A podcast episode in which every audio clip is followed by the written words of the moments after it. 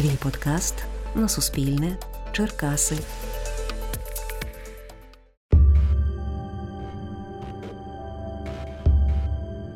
Містичні Черкаси це подкаст від Суспільне Черкаси, у якому ми розповідаємо таємничі історії нашого міста.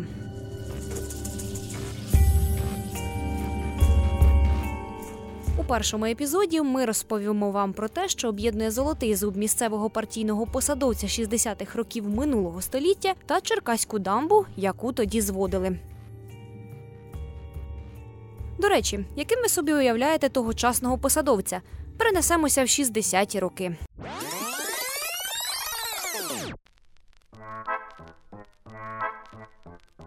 Був невисокого зросту, лисуватий, трішки зайвою вагою чоловік, який носив сірий плащ із кишенями. Їздив на службовій волзі, а мріяв про власну чайку. Він хотів справляти враження, тож його кравчиня вшивала його великого розміру брюки так, щоб вони були як модні дудочки. Посадовий час від часу нервово протирав залисини носовою хустинкою з кишені, та під час зустрічі посміхався так широко, що у світлі сонця чи то люстри виблискувала його золота коронка. Мене звати Анна Іщенко, я журналістка Суспільного, і у першому епізоді я розповім вам історію Черкаської дамби. Історію, у якій не обійшлося без містики. Це був надзвичайно складний проект.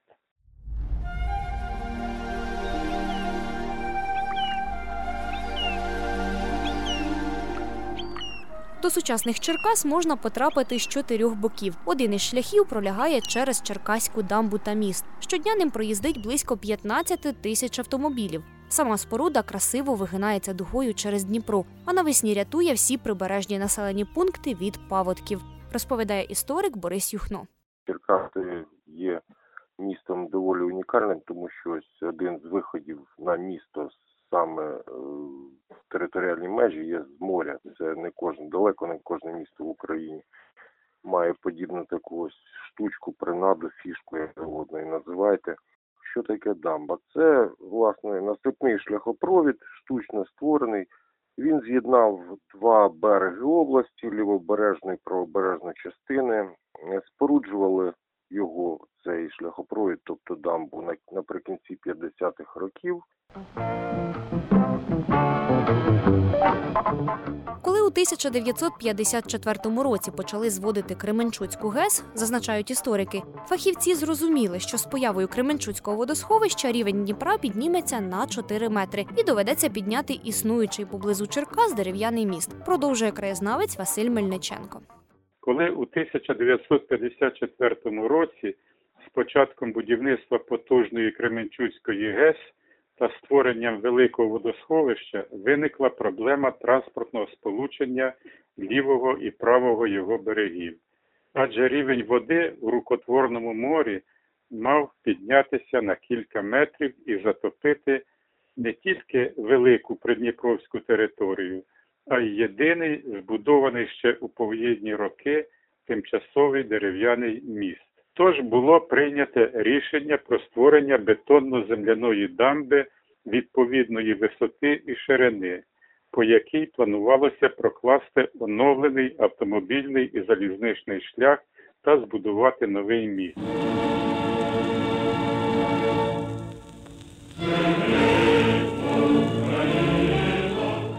Як пишуть в архівних документах, у 1956 році на місце будівництва приїхала гастрольна і на той час легендарна організація Мостопоїзд 473.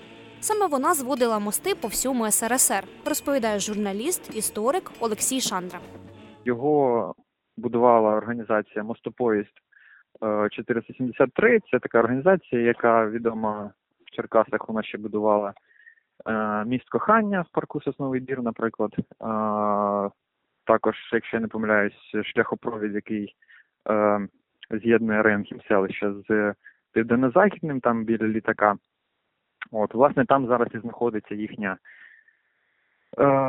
організація. Е, я не можу сказати, чи вона функціонує досі, але там до сих пір висить їх табличка, що е, місто поїзд 473 під під цим шляхопроводом.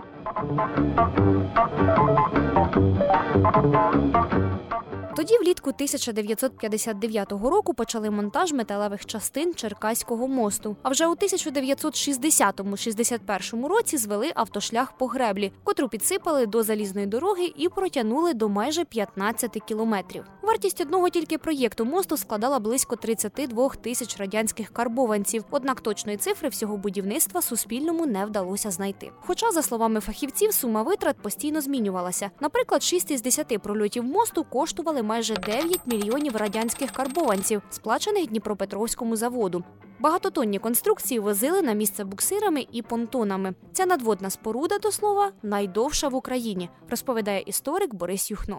Щодо довжини, ну тут хто, е, хто як міряє, власне. На Черкаському вже порахували, що на Черкаському вододілі могли б розміститися два з половиною бульвари Шевченка, Черкаських, 15 київських хрещатиків або ж 9 Єлисейських полів Парижа. Але зупинились на цій цифрі 14 кілометрів і з одним кілометром 170 101 кілометр 172 метри мосту. Ну, транспортна гребля є абсолютним рекордсменом серед аналогів в Україні і входить до десятки найдовших подібних споруд у світі.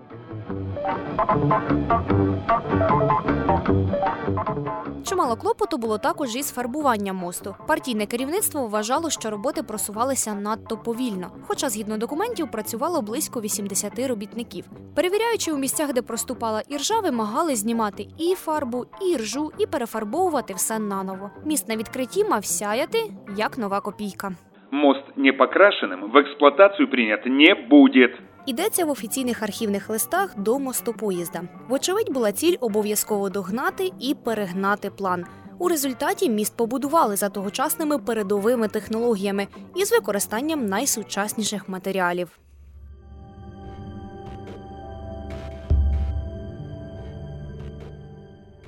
Чи чули ви міську легенду, що пов'язана із цією дамбою?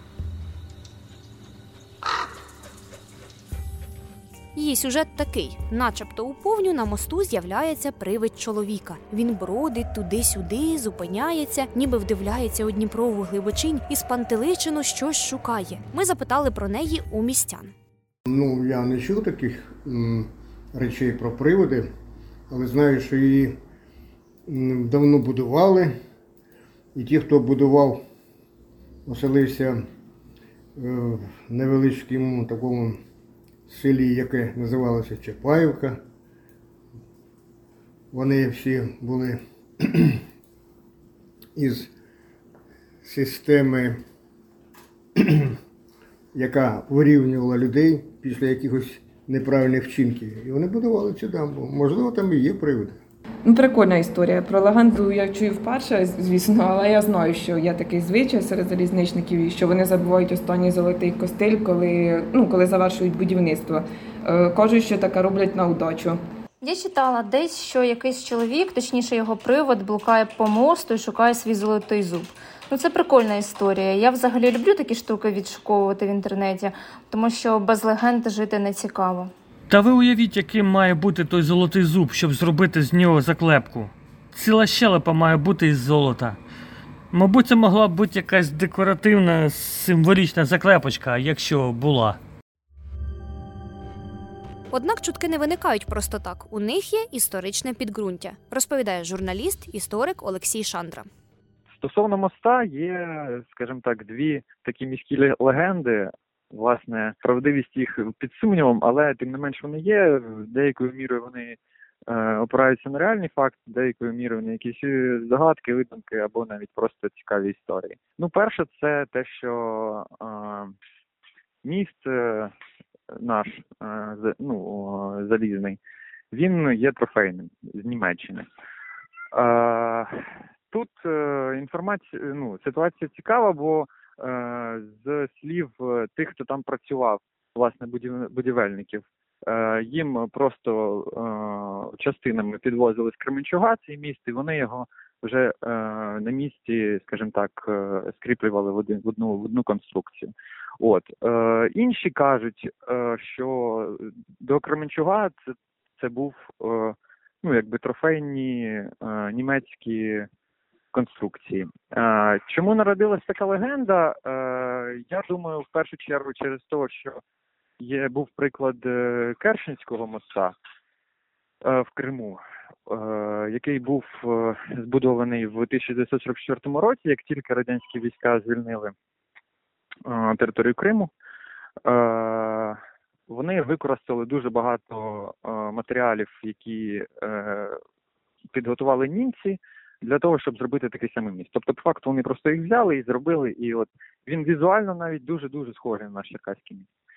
Можливо, із-за цього. Також е, ну, якби на противагу цій версії говорить те, що міст, е, власне, його конструкція почала зводитись там з 56-го року, а війна закінчилася в 45-му, тому якби 15 років і навіть більше він просто лежав, і це якби ну я дуже сумніваюся, що це е, так.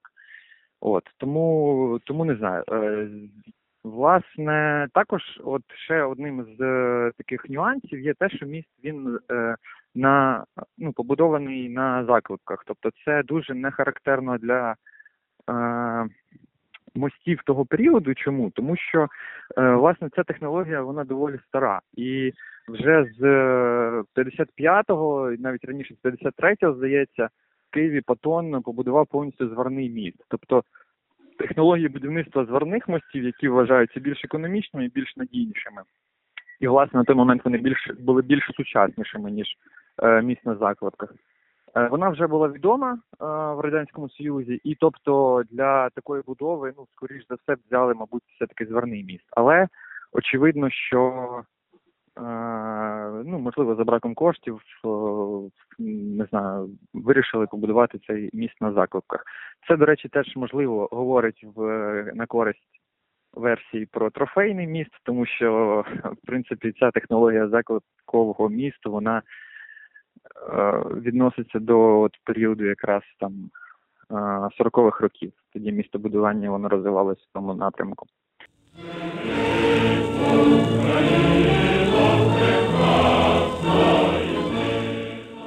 Аби створити Кременчуцьке водосховище, радянській владі довелося затопити навколишні села. Під водою зникли більше 200 населених пунктів, з яких виселили понад 130 тисяч людей. Щоб з'єднати два берега, лівий і правий, звели Черкаську дамбу. Також є інформація знову ж таки від е, людей, е, які були так чи інакше пов'язані з цим будівництвом, що е, на випадок того самого можливого конфлікту з країнами заходу в на Золотоніському полігоні е, лежав точно такий же самий міст, е, такої, точно такої самої довжини, е, як наш Черкаський, щоб у випадку там, наприклад, конфлікту, його, якщо б цей міст був е, якимось чином пошкоджений, його можна було або секціями, або просто повністю взяти і замінити відразу золотоноші, тобто поставити. От і він е, проходив е, цей запасний міст таку ж саму, е, скажімо так. Е, Такі самі відновлювальні роботи, як і основний міст, е, ну як по якому ми зараз їздимо.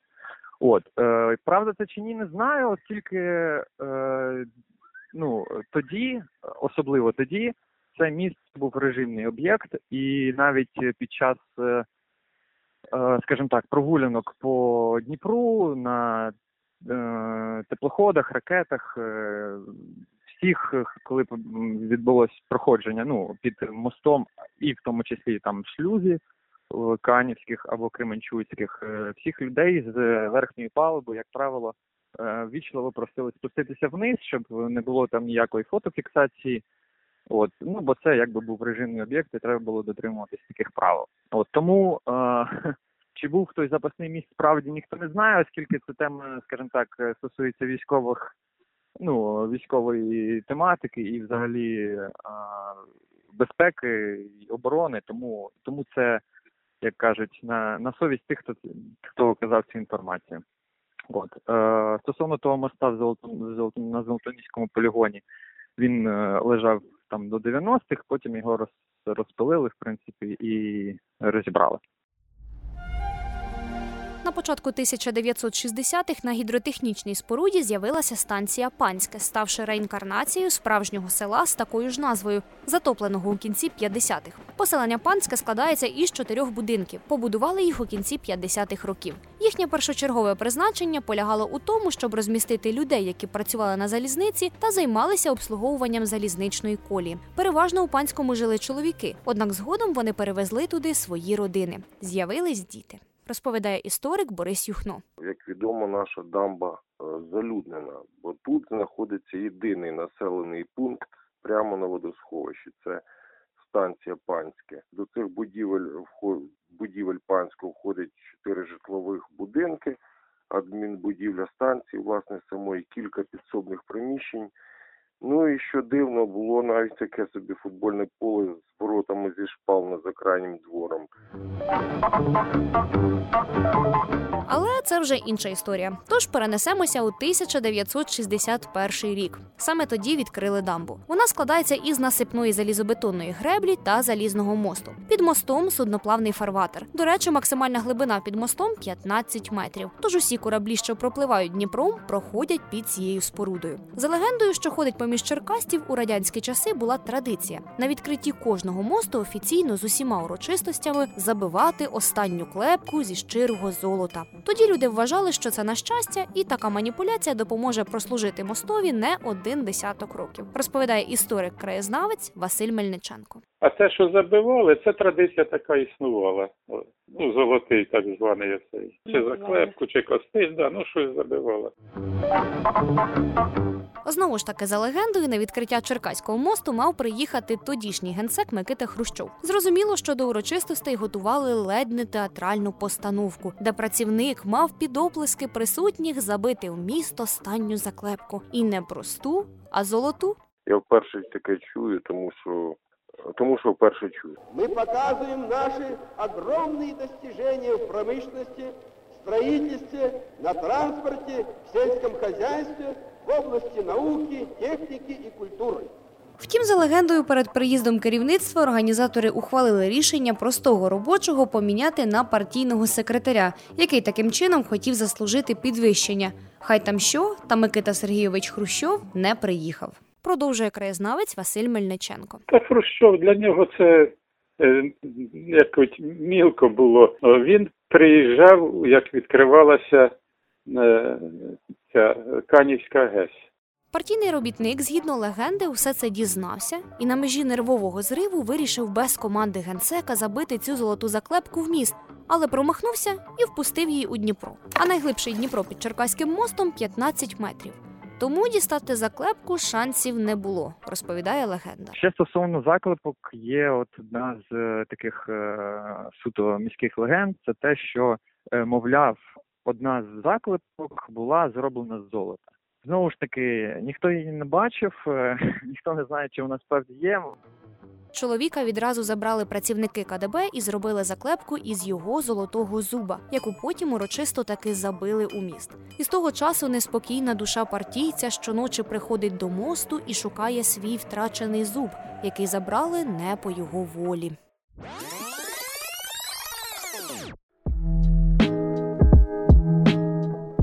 Така історія. Виявляється, цей величезний шляхопровід має свої секрети. Однак люди схильні вигадувати і робити історії яскравішими, ніж вони є насправді, розповідає журналіст, історик Олексій Шандра. Міф такий був ну, придуманий для того, щоб е, заохотити будівельників, е, скажімо так, більш е, більш уважніше роздивлятися ці заклепки. І, власне, коли приймали цю цей міст, де його дуже довго перефарбовували, бо він доволі великий, людей працювало на ньому мало з е, цієї організації мостопоїзд. І тому, можливо, це була якась така ідея керівництва, е, щоб люди е, якось більш уважніше дивились на заклепки, шукаючи цю саму золоту заклепку. От, ну, власне, з того часу якби ніхто всі всі закладки нашого мосту не дивився, от і навряд чи там є золота. Ну тобто, це скоріш за все було просто такий цікавий, е, цікавий метод якоїсь е, якогось міфу, не знаю, створення. Раптом надумаєте знайти цю заклепку або побувати на мосту, мушу вас розчарувати і застерегти. Міст посилено та цілодобово охороняють, оскільки це об'єкт критичної інфраструктури. І якщо ви наблизитесь туди пішки чи на велосипеді, вас зустріне озброєна охорона. Тому не раджу випробовувати їх терпіння. Але помилуватися мостом із берегу Дніпра або проїхати ним на автівці можна. І ми навіть радимо це зробити, адже міст це перша туристична родзинка Черкас, що зустрічає гостей, які приїздять із лівого берега. Надихалися і створювали перший епізод містичних Черкас на основі легенди, яку переказують черкаські старожили, досліджень істориків-краєзнавців Василя Мельниченка, Бориса Юхна, історика-журналіста Олексія Шандри, офіційних даних сайту Черкаської міськради, відкритих, а також архівних даних. Звуковий монтаж Анна Іщенко, текст Сніжана Калюжна, голос Анна Іщенко, Борис Юхно, Василь Мельниченко та Олексій Шандра. Незабаром почуємося знову.